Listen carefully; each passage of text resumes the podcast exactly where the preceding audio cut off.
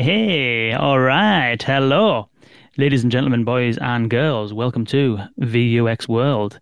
Super, super, super, super, super excited for this one. Uh, I'm just going to whack a link in LinkedIn so that the group know what's going on, and uh, and we'll do this. Uh, if you're new here, this is VUX World. This is the show where we talk all about voice AI, conversational AI, and the future of AI-powered customer experience.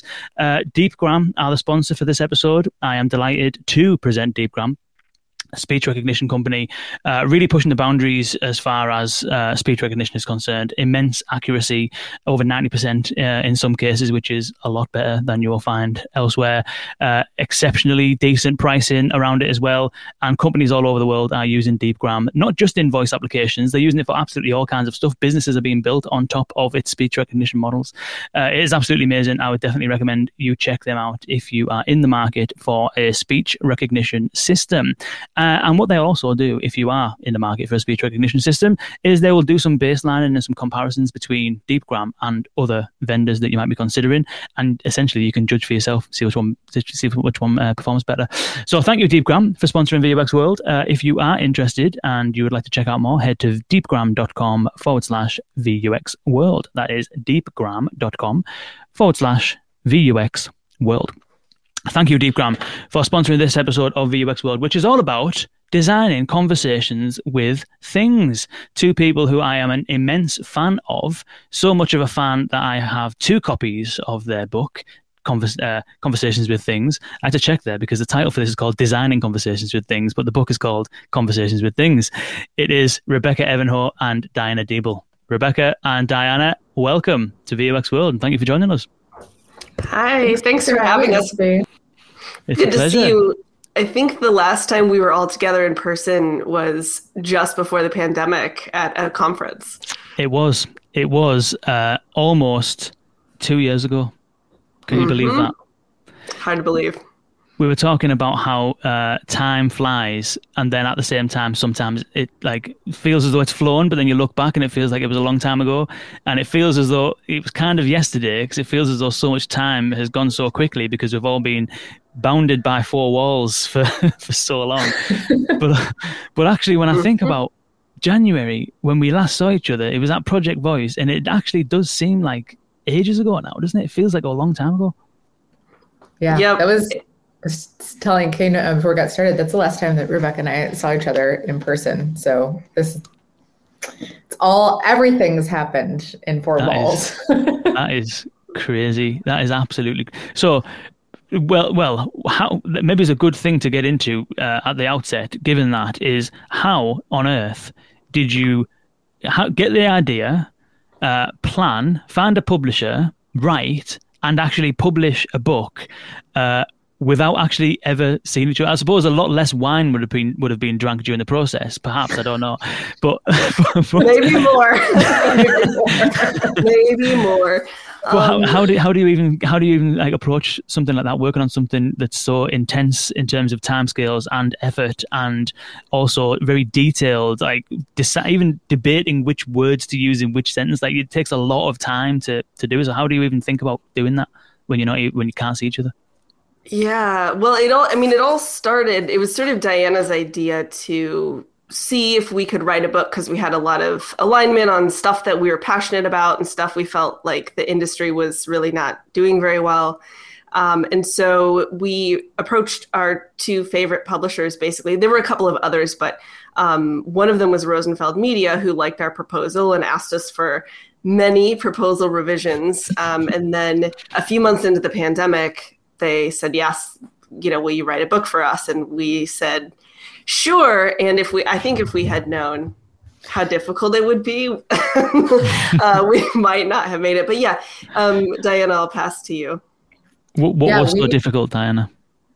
It was, so I think like obvious, the obvious thing, right? Like just the stress of this global pandemic and not knowing what was coming, the sort of you know now documented adrenaline stress reaction that all of us were having at any given moment in time sort of being the norm and trying to work through that in addition to like working our day jobs and then um, sort of globally, but like particularly here in the US, working through a lot of um, racial unrest and just some cultural things that we've been needing to reckon with for quite some time. And having that add, added to the pot, um, I'm also, Rebecca lives in New York, which is like just tiny, tiny spaces and people on top of each other. So that's like an added stress. I'm in Chicago, I have a little bit more space, but I have a child. So I was also parenting at the same time as doing all this stuff. So it was like, those were the main, just like life challenges more so than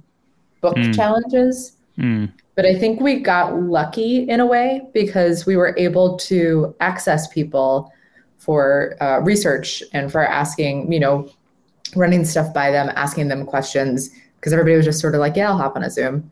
Mm. What's what's the difference? What's another half hour yeah. of my life on a virtual call? mm-hmm. That's interesting. You probably got kind of like uh, there's there's no real escape then, then is there? I'm wondering if I can just uh, have a quick call just to pick your brains about something. I'm writing this book. Is there any chance you can give us 15 minutes, half an hour? Oh, I don't know actually. I don't know. Uh, I don't know if I'm available. What what what are you doing then? Because I know that you're sitting in the house. I know you're not going anywhere. Baking bread. Too busy yeah. with my sourdough starter.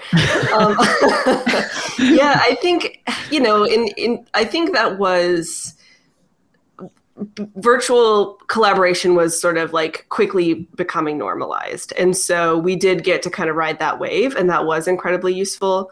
Um, I think when we originally said we would do it, um, we thought maybe we would be able to get together and kind of have like a weekend editing session or something. Obviously, that that didn't happen. Um, but I think that we basically f- found ways to communicate based on the time we had and what we were trying to do. Like it necessarily had to be kind of efficient, but also, um, but also like this is a book and the stakes are pretty high and we wanted everything to be right and we wanted everything to be accurate and we wanted to represent stuff the way that we wanted it to. So, um, I mean, we were commenting in Google Docs, we were texting, we were having Zoom calls. Um, kind of in in pockets wherever wherever we could and um, you know i was saying to someone recently the book was we're super happy with it the reception's been fantastic but um, it didn't get very good until the very end right. um, it's just hard to write a book so we just kind of chipped away at it the way you do with any book interesting and and it has been received very well. I even when did when did it come out? What was May was it? Uh, April. Was it April. So I mean, it's been very, very, very, very well received. I mean, there's still posts now on on LinkedIn from people who are kind of just getting hold of a copy and uh, and going and, and, picking their way through it. And uh, there's a guy who uh, I want to find him. Where is he? Um, who is literally he's got things marked up to to death. Bill Kurland, uh, his his uh, kind of like note taking and bookmarking skills are absolutely unbelievable. Uh, he's literally got every page marked up with notes, and it just shows how much is in there. And we'll get we'll get into. I mean, we're not necessarily going to talk specifically about the book as such. I'm more, it's interesting what's in the book, to be honest, because um, I mentioned in in the video I made yesterday that it is genuinely kind of one of the most insightful books that on conversation design because again you mentioned it rebecca at the beginning about how people who are established conversation designers who've been doing this for a long time are using this. I use and I, I, I don't mind admitting it the personality uh, framework is since since reading that is is what I use. That's literally all I obviously credited, uh, but that's but that's what I use now because I think it's absolutely spot on. And so it's kind of got this thing where someone picks it up from the first time, never designed a conversation in their life, can learn a hell of a lot from it. But at the same time, people who've been doing it for quite a while can pick it up. Check themselves before they wreck themselves, and also learn a bunch of new stuff at the same time, which I think is very unique. Yeah, Thank I you. think one of my favorite things is um, I mean it's such an honor to get to get such good feedback. It really is. Diane and I text each other all the time like we can't believe how people are saying such nice things about the book, but um, what I love is hearing from people who have been conversation designers for a long time and they feel like the book is kind of their backup where they're like, mm. I've been saying this for a while, and now I can point to this book and say, like, hey, this kind of validated um, that, like, having the book be somebody's like backup, mm. like we have your back in the workplace. I think that makes me really proud. That's yeah, for sure. That is fantastic.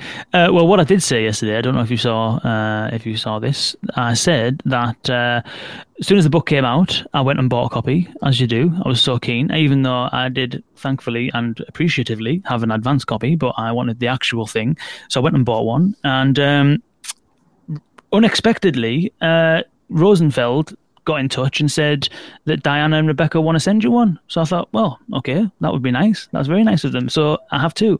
Um, and so what I thought I would do as uh, to make this a little bit more interesting, not that it's not interesting already, it's it's shaping up so well so far, uh, but to add a bit of spice to the episode, I thought that what I would do is a little sweepstake and give somebody a chance to win one of my copies.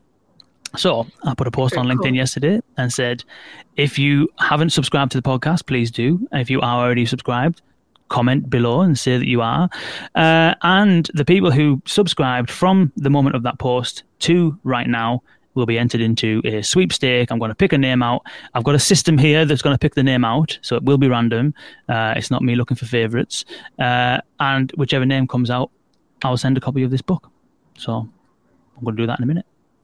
Uh, before I do that, while I line up the uh, the uh, system that's going to do that, we've got some people chipping in. We've got Rodrigo saying hi. Uh, Farlene, we've got uh, saying, oh yeah, commenting on the fact that we haven't seen each other since a pandemic ago, which is good. uh, Orestes says, hello everyone. Uh, Richard has got a question. Richard Wozeka has got a question. We're going to come to that in a moment. Shout out to Bill Curland, who uh, is appreciative of the shout out to Bill Curland. Uh, and uh, and so we're going to do this. We are going to do this. We're going to get into this uh, this uh, randomized draw. I'm not going to share my screen because I think it's a bit unhelpful for me to share absolutely everybody's name who's signed up because I don't know if they want their names to be shared. Uh, but there's 25 people in total, and so the odds are looking pretty good to to win a copy of this. 25 to one chance. I don't know if you're betting people, Rebecca, Diana. Are you betting people? No, not successfully. No. yeah, not in any kind of productive way. No. That's kind of the point I think of gambling, isn't it? Is that the uh, the house always wins. Um, so let's have a go. Uh, we'll do a little countdown, and I'm going to press this button. And uh, really, I should have some sound effects lined up and stuff like that. But uh, you know, let's let's just let's just go with the flow. Uh, so, in three, two, one. Oh, it's doing it. It's going through them all. I can see some. Joe Yelland. Joe Yelland. Air horn sound. Congratulations. well done, Joe. Congratulations on winning a free copy of Conversations with Things. Uh, I will drop you an email and it will be in the post this week. So well done. Uh, so you mentioned there. Oh, in fact, let's go to Richard's question first, and then I'll get into uh, some of the things that you identified were missing in other areas, which was one of the reasons for getting in there. Because I think that uh, discussing the gaps in our collective uh, understanding of how to design conversations, I think, is a good topic to get into. But first, uh, Richard Wazeka is asking, I love the book, but when you when you consider the title, did you consider whether we are truly having conversations with things? In old school days, when we wrote each other letters on paper, we didn't say we were having conversations with. I'm going to hide that because I can't read the rest of it. Uh, having conversations with paper, that was just the medium. Should we be thinking of these machines in the same way? Uh, so, are we truly having conversations with things or not? What was the, what was the reasoning behind the uh, the title? Um, That's Oh, go ahead, Diana. No, no, no. Go ahead, Rebecca. I think that's uh, Richard. Thank you for this question. I think it's really interesting, and it's kind of a good call out. So I think um, part of what we discuss in our books in the personality chapter is like thinking about how much of a a talking system versus like more of a mind? Like how we call it like level of personification. Like is this an atm that you talk to or is it an assistant that you're supposed to be sort of friends with and have a long-term relationship with? And different desi- devices kind of position themselves differently. So um you know the title i think plays with the idea and kind of calls out that we're we are talking to even if it is like a per, a person presenting thing like a Siri or an Alexa, we are talking to a thing and not a person. Um, and I also, we, I think we also chose the title because it sort of gestures towards like the meta conversation that the book is having with the the field. Like it sort of tries to comment on where the field is, and um, we bring in a lot of other devo- other voices from people and perspectives, and we quote people and um, involved a lot of people in the production of the book. So um, I think of it as sort of like a, a, a double meaning almost of like in some cases we are talking with a thing like a talking refrigerator or an Alexa device. Um, but there's also this kind of larger conversation happening that the book is addressing. Mm. Yeah, it was kind of meant to be like this broad encapsulation of like there are multiple devices and like to the point that Rebecca just made, like, you know, entities that we are conversing with. And this conversation design, um, the information that's contained in here is meant to apply no matter what what is housing the system in, that you're having the conversation with. Mm. And I suppose if you were to take Richard's kind of analogy of if you write a letter to somebody else, you're not having you're not writing to paper, you're writing to the person on the other end. Yeah. Actually, most of the time, it doesn't matter if you're using a voice assistant on your phone or a voice interface in an app or you're calling a call center. If you go past the device, which is the thing, and you go to what it is that you're actually talking to, it's usually nine times out of ten, it's a business, isn't it? Which is also a thing or it's a service, which is a thing. And so I suppose, or in the U.S., it's a person. Uh, unfortunately, yeah, yeah, yeah. I mean, it's yeah. like I really love Richard's question because it is sort of like, well, where's the thing? Like, is the thing the device, or is the thing the kind of like AI mind, which is still a thing? It's not a person. Yeah. Um, mm. So yeah, I, I like. I do like that there are multiple ways to interpret the title, and I really like Richard's question. Mm. And you mentioned there that sometimes you are having conversations with what you would call a thing like an ATM. Other times you're having conversations with uh, a thing which is a little bit more like an entity in its own right, like Alexa. It's got a name. People often call it she.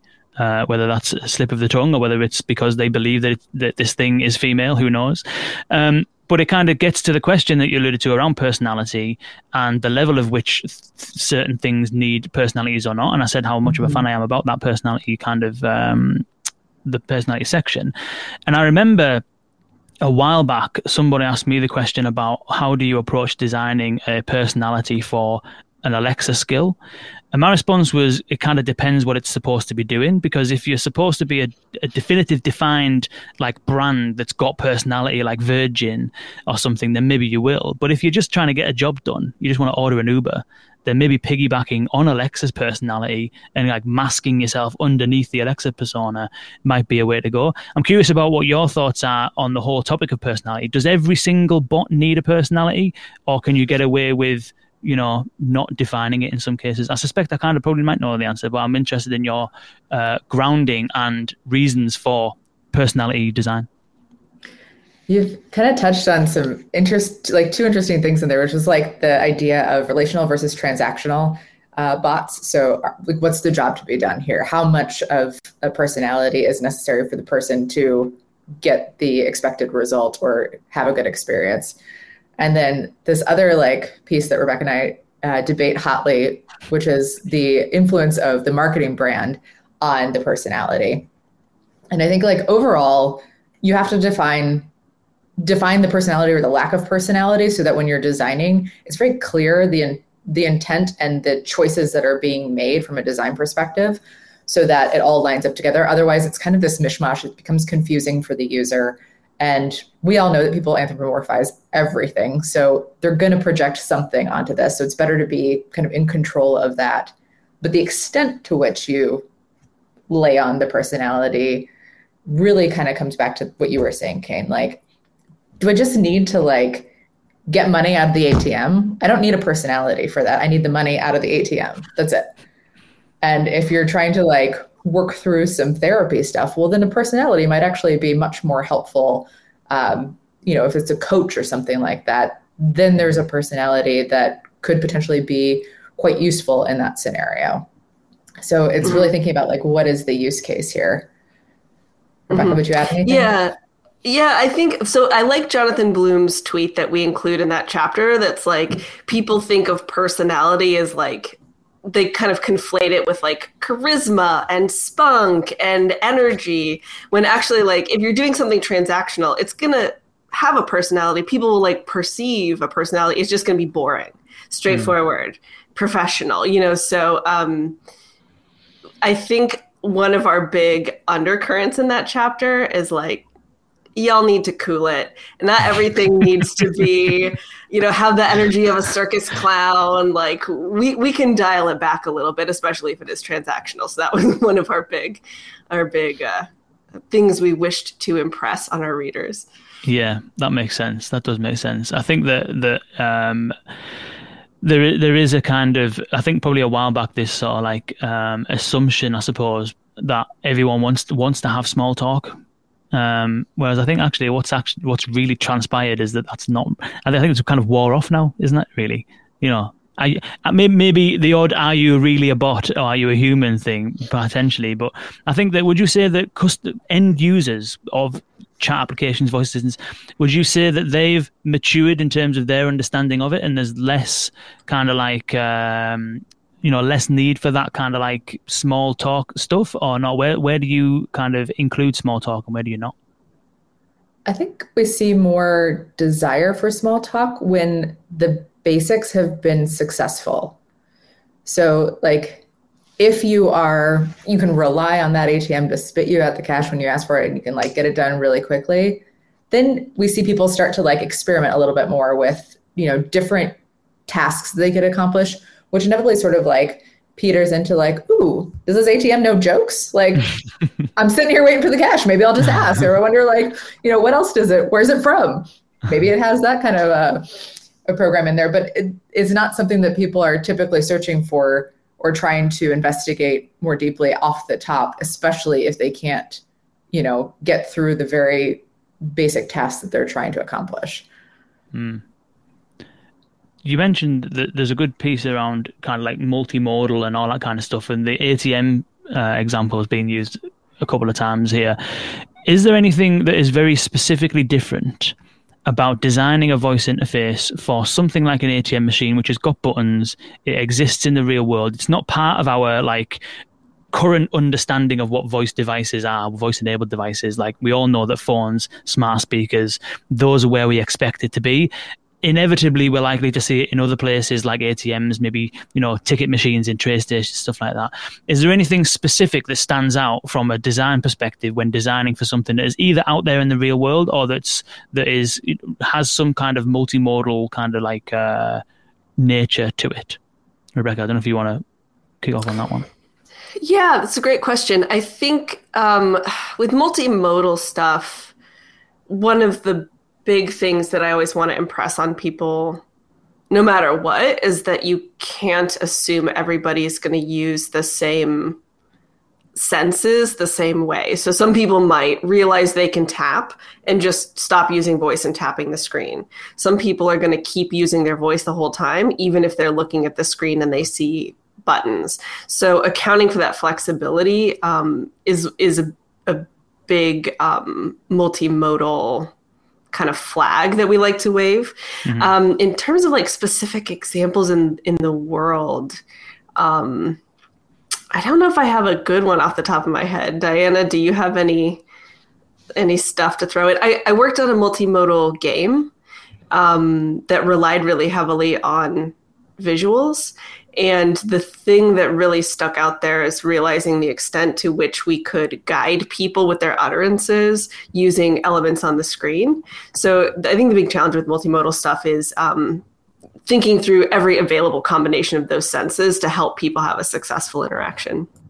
Mm. Yeah, the Google Hub actually does. If you just do their onboarding, like that's a really good example of multimodal design because it's doing the exact thing that Rebecca talked about, like the the voice prompt, so that you you can have a conversation, or you can just like tap through and it's more of like somebody kind of walking you through it, mm. um, and you can just do the tapping. You can interact back and forth. You can sometimes talk, sometimes use tapping. Um, same thing. The uh, I have the Google Assistant on my phone, and similar like with searches and trying to go deeper into okay find a restaurant near me. Well which one has chinese food? And like you can continue to search just with your voice or you can start to scroll and tap. And either way it's working successfully but it's allowing the user to access the information sort of in whatever way they want to mm. and following along following their lead. It's interesting because at what point does conversation design become I know that when we talk about conversation design, you would, if you were kind of like going to draw a diagram, you would have like user experience design likely as the umbrella that sits over the top. Conversation design arguably is like a subset of user experience design. You might have like more graphical UI design being like a subset mm-hmm. as well. You probably throw like user research and stuff like that in there, but like conversation design is almost like a, a piece of it. And then as you were talking here around kind of like the multimodal side of things, And I know that it's just inevitable, isn't it, that phones, smart displays, machines and, and computers out in the real world, inevitably there is going to be, yes, some voice only interfaces, but inevitably there are going to be other interfaces that do require, or not require, but have flexibility around how you use them. You could use your voice, you can tap, you can swipe. At what point does conversation design become UI design? And at what point does UI design become? Because at the same time as tapping an option, technically you are still having a conversation because eh, you're you're communicating a, a, a, desired action or whatever. So I'm curious to get your perspectives on where you think the line is between conversation design and UI design or conversation design and user experience design?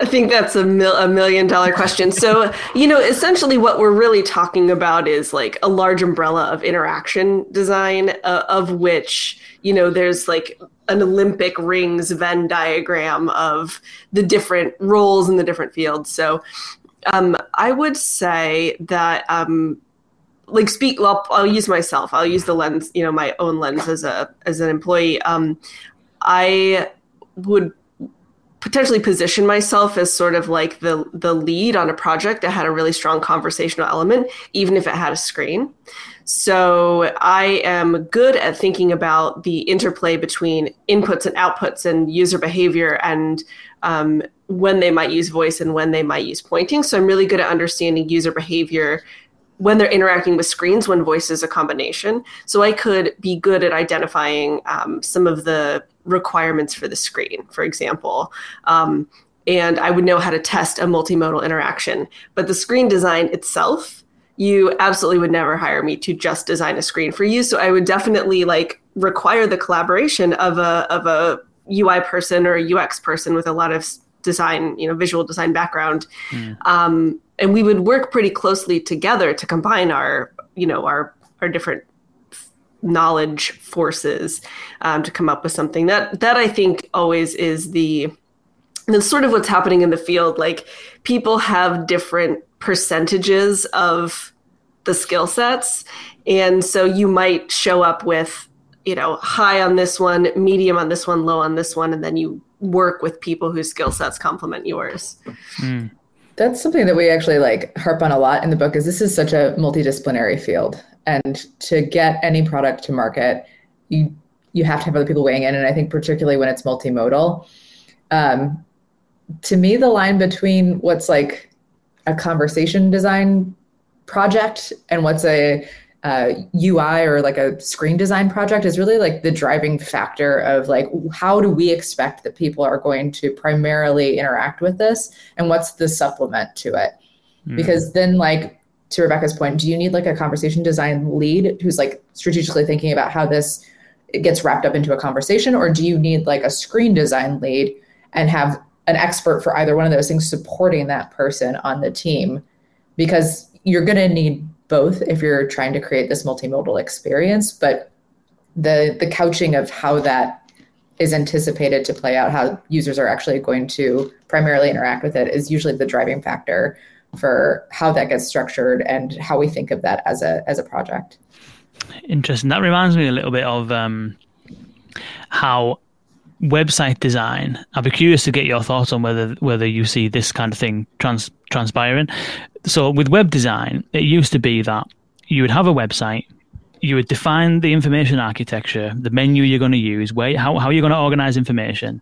Uh, you then obviously design it and what have you. And then, like in the early days, that was kind of your lot. You had a website, HTML, you had a menu, you can click on the menu, and that's how you get around. There's hyperlinks in the hmm. pages, you can use those if you want, but that was kind of it. And then Google and search came around and trained everyone that you can search actually if you want and you can get some pretty decent results rather than having to mess around. And then websites started incorporating search. And then over the years, and I did a lot of work in government digital transformation, and this debate was happening a lot and researched quite a lot, which is how do you approach website navigation? In the same way, Diana, as you were saying there, it depends on what you think the primary interface is going to be for a use case. For many years, it was thought that the primary way of navigating a website was just clicking through menus.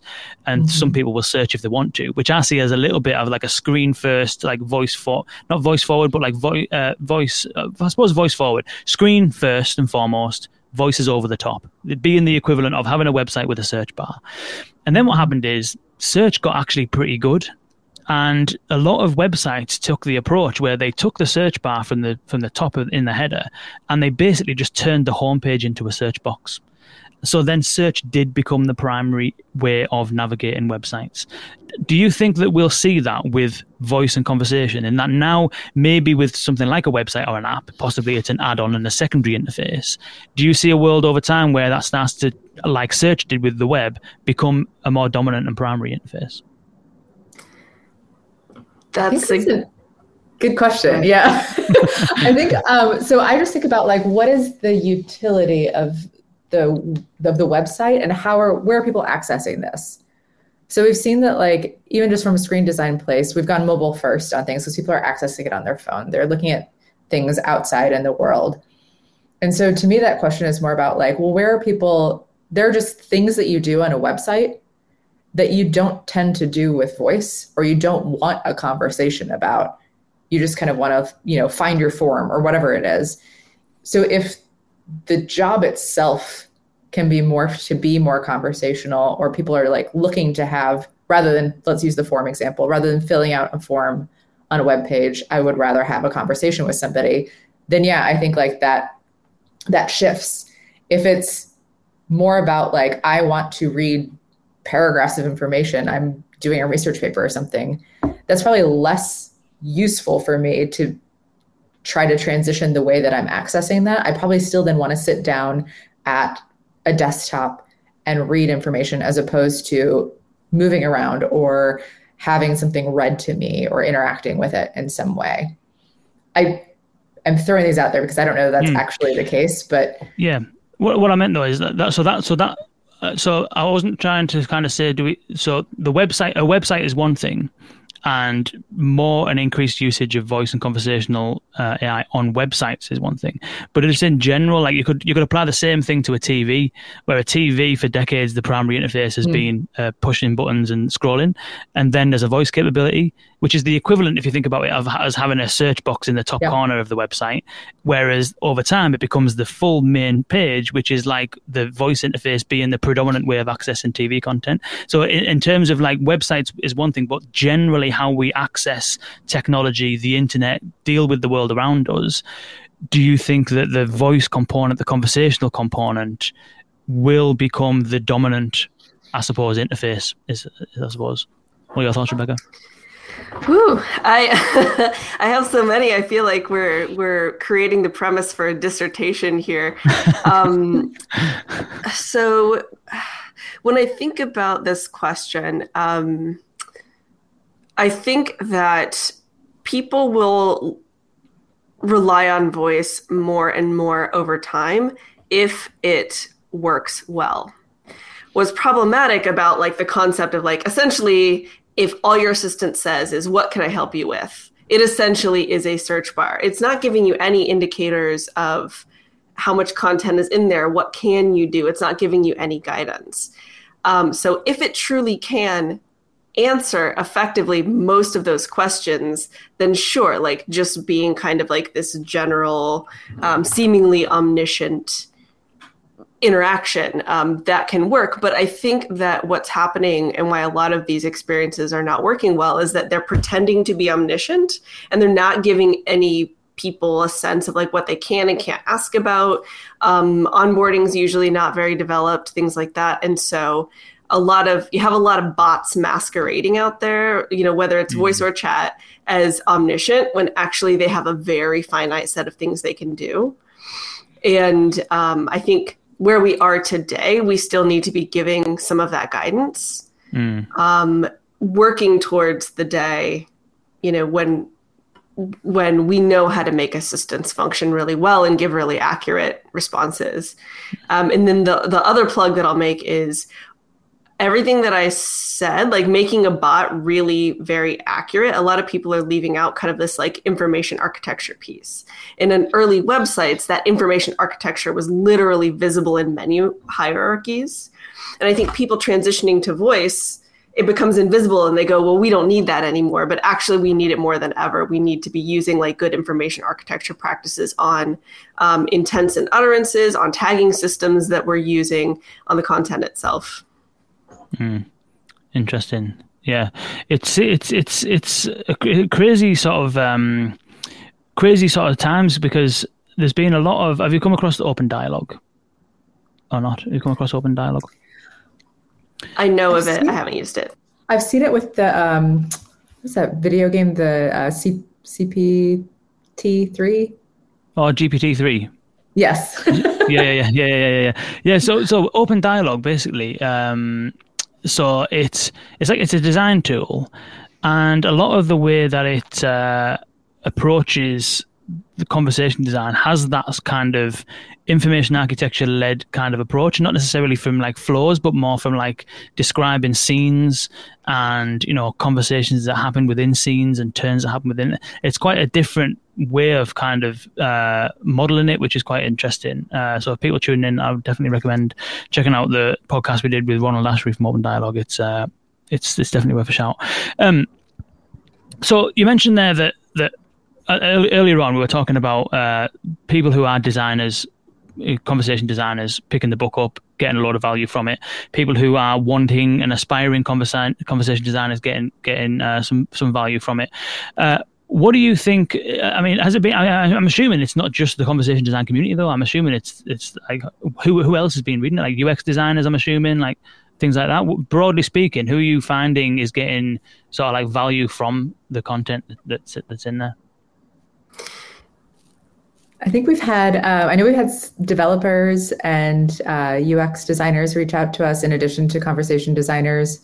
Um, Rebecca, anybody like big buckets of people? yeah, we've seen um, lots of general UX folks, um, lots of um, business analysts i think the book has is kind of helpful for if you're like a product manager for conversational stuff but you have worked primarily on other forms of technology. Um, i've got some good feedback from people on how it's useful just showing the conversation designer mindset so that you mm. can collaborate with conversational people. And we do kind of break down the basics of the tech as well. Um, so yeah we sort of um, are pleasantly surprised how many people are picking it up and and getting mm. value of it. And it's sort of like one of the points of the book is, um, you know, in this amazing world where the book is really helping people, it would be helping teams collaborate better. And we put these little boxes in several of the chapters called conversation starters. And it's basically like discussion points with your team. So, like, what questions should conversation designers ask developers? Or what are some things a team can discuss with regards to onboarding? Because that requires both tech and design working together. So, um, really, we think anybody who's working on a conversational product could benefit from um, knowing a little bit more about it. Mm. What's your approach to the kind of the because conversation design, as I said, it's it's a fairly young practice. Um, standards and, and, and good practices still kind of being established through the research and the work that people like yourself are doing, and through people working on projects, you know, live projects and stuff like that. Um, but I was talking to, um, I think it was Braden Ream from VoiceFlow who said that conversation design is the act of documenting how something is intended to work so that you can communicate that more effectively. Um, I'm curious as to how much like where, where is the role of conversation design? Is it that documenting communicating? Does it stretch beyond that? When you think of a conversation designer how would you define the job of a conversation designer given that it is such a new kind of job role yeah yeah diana do you want me to go yeah go ahead okay so the um, I teach a graduate class on conversation design, and the goal is to like give a group of students the skills to be conversation designers. So very concretely, the conversation designers umbrella is like everything that impacts. Um, like we need to be able to give feedback and and input on all the things that impact the user's experience, and those things are the personality their how the prompts are written and that encompasses lots and lots of things everything from how you word a question to the tone. Um, you need to be able to understand and contribute to intent architecture or the information architecture in general if you're using a system that doesn't use intents uh, you need a document. I definitely agree with that piece. We have to like communicate with the team what's supposed to be being built. So that's sort of like those are the skills. And then onto that we sort of layer user research. We need to be able to use research um, even if we're not the people producing it and then when we're doing all the stuff with the intents and the documentation we're actually like forming hypotheses that we then need to test through usability testing. Um, then we also do stuff with um, tuning and kind of improving that. So that to me is the whole the whole package. Um, diana yeah. probably has stuff to add. Like the biggest focal points are really like where the conversation designer is like doing the work is really doing things like ideating and scripting and designing like if flows are what you're using designing the flows prototyping like that's really where you lean on the conversation designer. But as rebecca mentioned there's like all this other stuff around there where the conversation designer needs to be involved in like that everything after that in the building phase and launching it and everything before that in planning and researching and scoping because otherwise you're sort of siloing somebody, throwing them like a piece of paper saying, here, design this thing, that they don't know why they're designing it. Mm-hmm. They don't have any chance to impact, like with their expertise, knowing what works in a conversation, what doesn't. Even basic things like what's a good use case for a conversation. You're missing out on getting their expertise if you're cutting them out of that part of the process. So while the like core function of a conversation designer might be sort of in the middle part, mm. having them present at the other parts means that you get more value out of having them on your team. Hmm. Interesting. Um, a good thing that that that you kind of touched on is the concept of uh, on the practice of research. And I remember I can't remember where I read it now, but it was it was something to do with basically saying that a conversation if a conversation designer doesn't have research then essentially you're trying to create a conversation with somebody else, but only having one person present.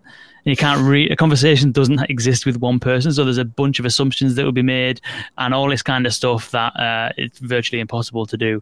Um, and so everything that happens does need to be researched, tested, you know, refined and stuff like that. And we've got a question here around going back to the question of personality, because this is actually something that is fairly difficult to to actually test, uh, you know, consistent perception of a personality that, that scales is quite a difficult thing. And then when you start adding things like um, avatars into the situation, we've spoke about multimodal design. We haven't touched on avatars, and so uh, Deidre Jones is asking.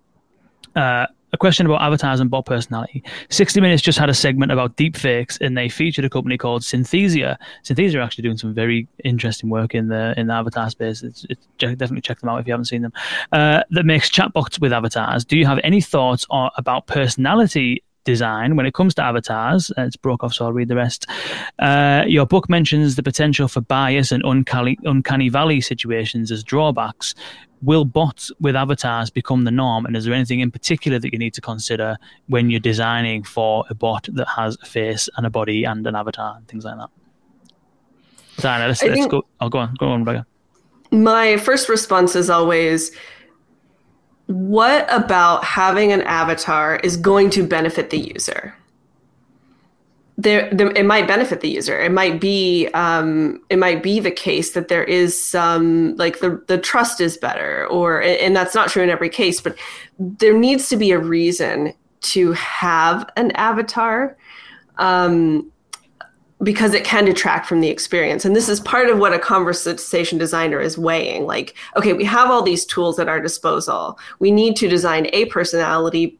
Someone in the chat was sort of pointing out, like, even data from Star Trek. This is such a great, such a great thing that they brought up. So thank you um, for the person who brought that up. But even data from Star Trek is supposed to like not have a personality, but in fact he he does. So um, we have these tools like personality and using avatars and we're just deciding like which of these things is going to help the user accomplish their goal or feel the way that we intend them to feel um, i do have a lot of concerns about using especially like hyper realistic avatars or um, deep fakes. Um, i think that's definitely like a red flag issue.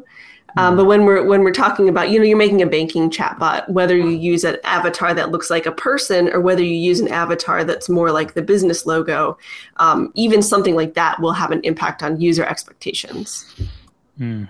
Yeah, I think like when we think about like where this is happening more and more, it's a lot of like um, AR, VR. It's a lot of video games where avatars and uh, voice interactions are happening in a way that's sort of like makes sense. It's outside of like this typical, which I think it's pretty straightforward, at least to Rebecca and me, I think, on when we're looking at avatars, not trying to fool anybody. So if you have like a chat situation, then putting the logo there as opposed to putting a person.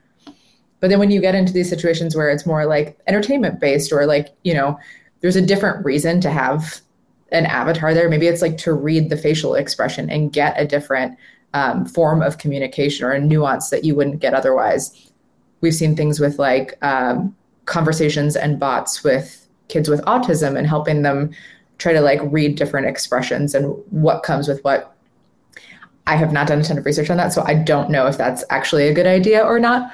But I know that that exists, and that's certainly like a place to think about. Okay, to Rebecca's point, maybe there is an actual good reason for us to use. There's information we're getting from that avatar that we wouldn't get otherwise. That's very helpful or necessary in that specific use case.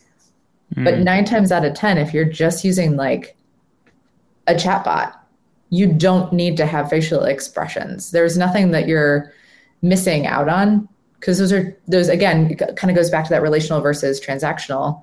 What is the history that your user is going to have with this bot? What is the need that they have to get something done here? And the majority of the time, in those situations where you have graphics, you have visuals like an avatar, it's something that's pretty straightforward and transactional, and it's not really necessary. So, continuing to sort of like back yourselves out of the detail questions and ask those bigger picture questions can help define that for the team. Interesting. I suppose where it starts getting uh, mandatory is if you have something like a, a, robot, like a, like a, what Jibo was, or like uh, Moxie. I don't know if you've seen. Yeah, no, uh, I don't know if you've seen Moxie. We've got we've got the, the people from Moxie on in the in, in even late this year or in the new year, which looks pretty cool. Um, and obviously Amazon have, have just kind of launched Astro, and so mm-hmm. we're moving into a space where the devices are no longer little hockey puck discs that sit on your desk, but they're becoming animated characters that part of the intention is to potentially build a relationship with people. Part of the intention might be to entertain them and be a bit silly and goofy and pull faces and all that kind of stuff. But at the same time, especially with Astro, given that it's running on Alexa, you can still get things done. You still might rely on it for certain things like turning your lights on, heating on blinds, that kind of stuff. And so I suppose that that it's yeah, we're kind of moving into that space, aren't we? Where we're having more kind of like house robots that have facial features avatar-ish kind of uh, things. I wonder what your thoughts are on that potential future and how that might change or not the the design approach.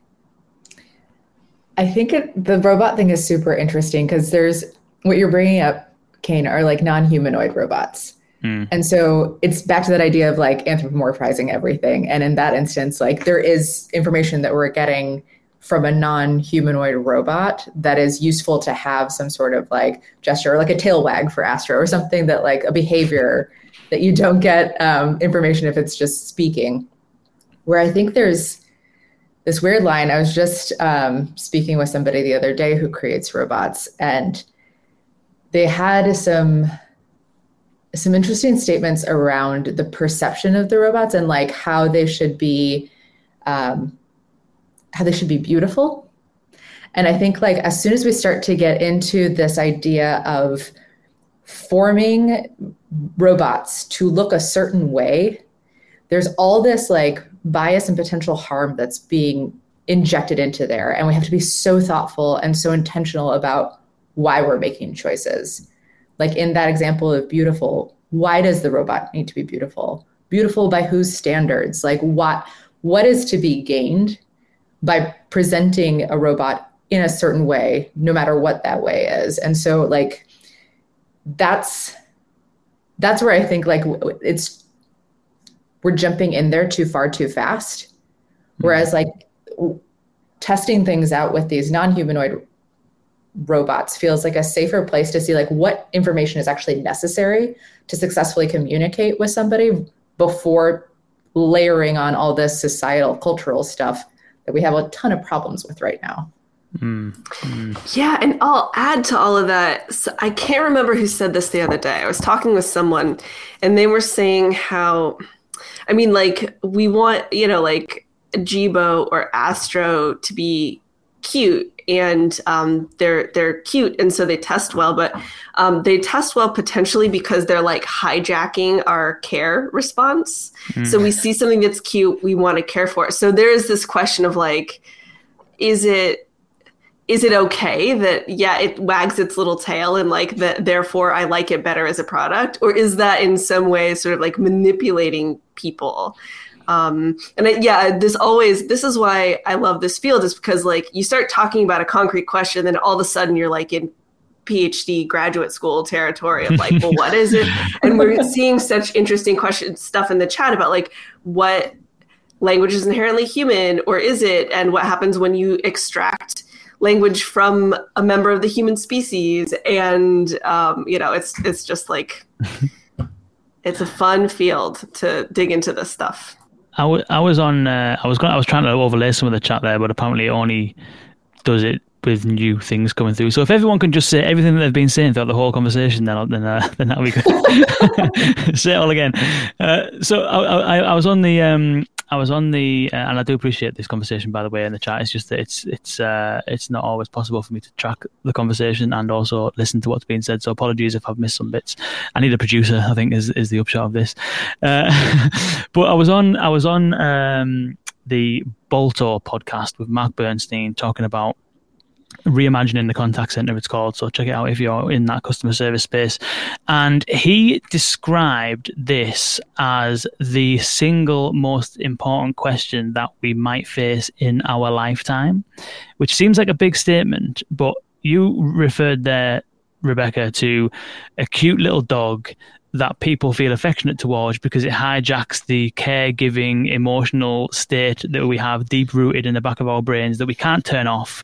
It just is there. And therefore, how ethical is that to create a product that has the potential to build relationships and sell products or whatever it might be off the back of hijacking part of our kind of like uh, deep rooted, hardwired emotional brain? But then you could take that a little bit further, and I was I was talking about um, I don't want to give too much away because you should go and listen to the podcast, but but essentially I was talking about how there was a video I seen on YouTube from Tony Robbins, and he was talking about how one of his really early sales jobs was going around and selling tapes, music tapes, so he used to go around knocking on doors and he had a suitcase full of tapes with different types of music on, different types of artists. And essentially, he would try and get invited into someone's house. He would start a conversation about music. Do you like music? Yes. What kind of music do you like? Well, I like rock and roll. I like jazz, whatever. And then he would, as they were talking about music, he would kind of show them tapes that corresponded to their type of music. So he's kind of like showing that he understands them and the product is already in line with what they like. And then he started like drawing up things around like, uh, you know, just little little things like, um, wouldn't it be? No, no, he was drawing problems to highlighting problems with vinyl. It scratches and it's all ruined. You never you'll you'll lose it for life and your music is ruined. And all of a sudden he gets to kind of the end bit and he's kind of selling this like suitcase full of music, saying if you subscribe to our service, you can get as many tapes as you want. If they break, which they don't, but if they do, we'll send you more. And you know, do you want to buy some? And basically, they kind of got to the end of all of this stuff and they said, uh, no, uh, I don't have a tape player. And so he said, All right, so you're telling me the only reason you're not buying is because you don't have a tape player. And I'm like, Yeah. He says, You promised me that that's the only objection. And you think I'm a nice guy. You think I'm doing a good job. And yeah, yeah, you're a nice guy. You're doing a great job. And the only reason that you're not uh, buying it is because you don't have a tape player. Yeah, that's right. So then he'd pull a tape player out and he'd say, Well, you know, that's part of the deal is that when you subscribe, everybody gets a free tape player.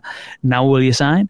And so I've done a butchered job of explaining it, but basically what he was doing is he was uh, during the course of the conversation, he was teasing out everybody's objections until he got to the very, very, very last objection, the deal-breaking objection. He had someone promise that if they could overcome that objection, then they would buy the service, and then he overcomes that last objection. And in the end, he said that that's not how I'd recommend doing it today.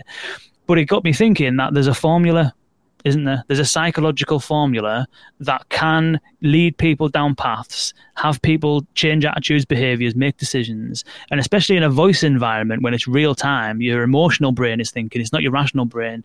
Lo- load of people make irrational purchases and emotional purchases because in the moment it's what happens.